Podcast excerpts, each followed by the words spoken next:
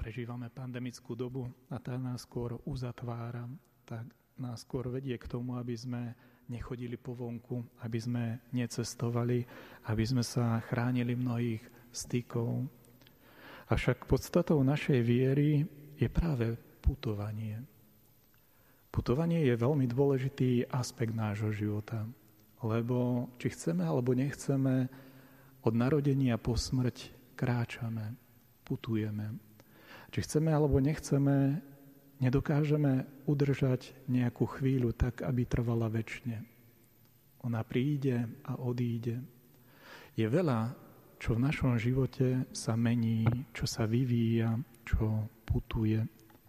A my v tom všetkom sme pozvaní, aby sme nielen vnímali všetky tie zmeny okolo nás, aby sme k ním prispeli, aby sme sa stávali kvalitatívne lepšími, aby tie veci neboli rovnakej hodnoty, rovnakej váhy, ale aby sme ich naplnili niečím hlbším. Ako sa to dá? To putovanie, o ktorom sme si hovorili, má v biblickom význame veľmi dôležitý podtón. V dnešnom prvom čítaní sme počuli o tom, ako Boh pozýva Izraelitov k návratu. Vráte sa vy, ktorí ste na východ, vráte sa vy, ktorí ste na západ a príďte naspäť do Jeruzalema, lebo tam je Boží dom. Toto je kontext knihy proroka Barucha návrat.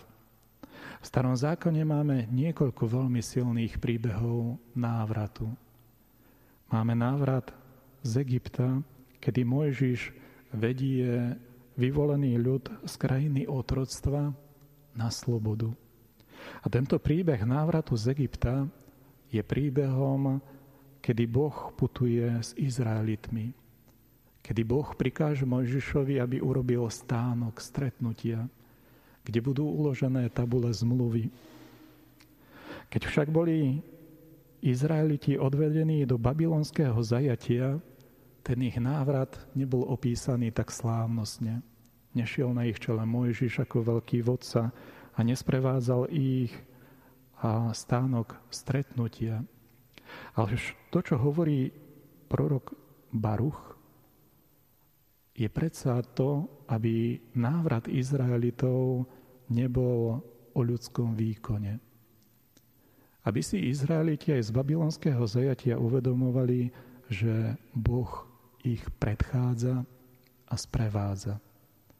Aby pri tom svojom návrate dali vo svojom živote miesto Bohu, ktorý aj v tej náročnej situácii a zakúsili, že nie je to moc, nie je to moc ich skutkov, ktorá privádza Izraelitov späť z babylonského zajatia, ale je to Božia milosť. V čom sú rozdielne tieto veci? Izraeliti sa z babylonského zajatia nevybojovali. Nemali kráľa, nemali armádu a boli oveľa slabší, ako boli babylončania. Avšak keď čas dozrel, tak aj babylonský kráľ sa necítil ohrozený Izraelitmi. A povedal si, že bude lepšie, keď tí, ktorí milujú svoj domov, budú na mieste svojho domova. Pretože tak aj viacej uznajú hodnotu babylonského kráľa, aj budú viacej motivovaní upevňovať moc, ktorá tam je. To, čo pohla, pohlo babylonského kráľa, nebola žiadna vonkajšia moc. Bolo vnútorné vnúknutie, ktoré dáva Boh. Práve takéto vnútorné vnúknutia, ktoré dokážu meniť realitu, robiť rozhodnutia, to je to, ako nás Boh dokáže predchádzať i sprevádzať. A ten tretí moment návratu, o prvom sme si hovorili ako o exode, druhý o návrate z babylonského zajatia, kedy sprevádzalo Izraelitov Božie slovo.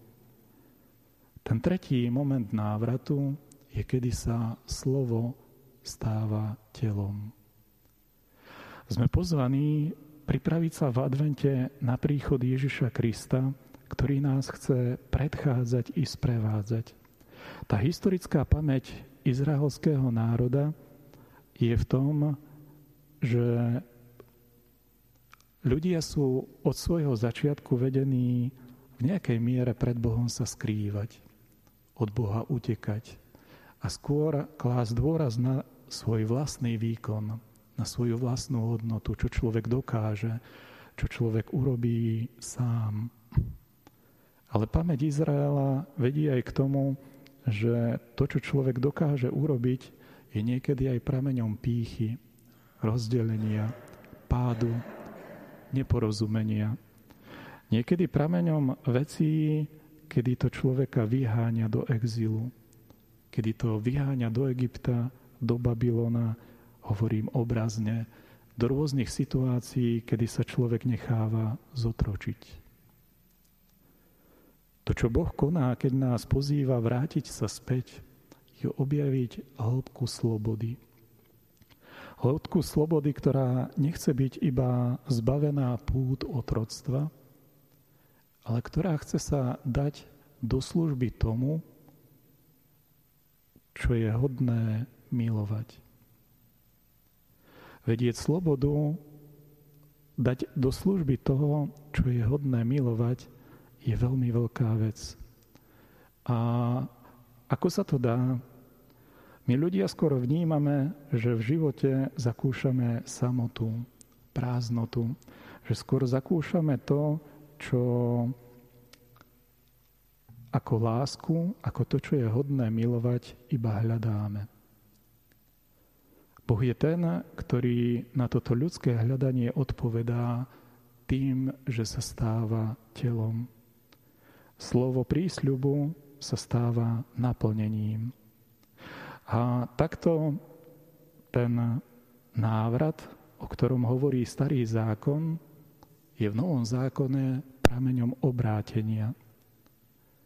Preto v dnešnom evaníliu sme počuli o Jánovi Krstiteľovi, ktorý hovorí svojim súčasníkom, ktorí neboli ďaleko v Cuzaleme, boli v okolí, boli okolí rieky Jordán. A hoci neboli fyzicky vzdialení od Boha, boli duchovne vzdialení od Boha, pretože boli v hriechu. A Jan Krstiteľ im hovorí, obráte sa, neprekonávajte tú vzdialenosť kilometrov, ktoré je potrebné prejsť, aby ste boli doma, je potrebné prejsť tú vzdialenosť od vedomia hriechu k vedomu Božieho odpustenia a milosrdenstva. A to je niekedy ešte väčšia cesta návratu a väčšie úsilie, ktoré je potrebné prekonať. Byť si vedomý hriechu, zvlášť možno aj v dnešnej dobe, kedy sa ľudia tvária, že hriech neexistuje. Že hriech to je iba taká náboženská, náboženské kliše, že všetci ľudia sú v podstate dobrí, však toľko dobrých úmyslov máme a napriek tomu je okolo nás aj v nás veľa utrpenia, veľa závisti, nenávisti, pýchy. Aj v nás je veľa vecí, ktoré nás oddelujú od lásky k Bohu ako aj od lásky k blížnemu. Nie je práve aj tento advent adventom návratu, adventom obrátenia, adventom objavenia toho, komu, o čoho sa chceme oslobodiť a k čomu ten náš život chceme zasvetiť, k čomu chceme vložiť ako službu lásky, kde sa môžeme neustále prehlbovať vo viere, v nádeji a v láske k Bohu i k blížnemu.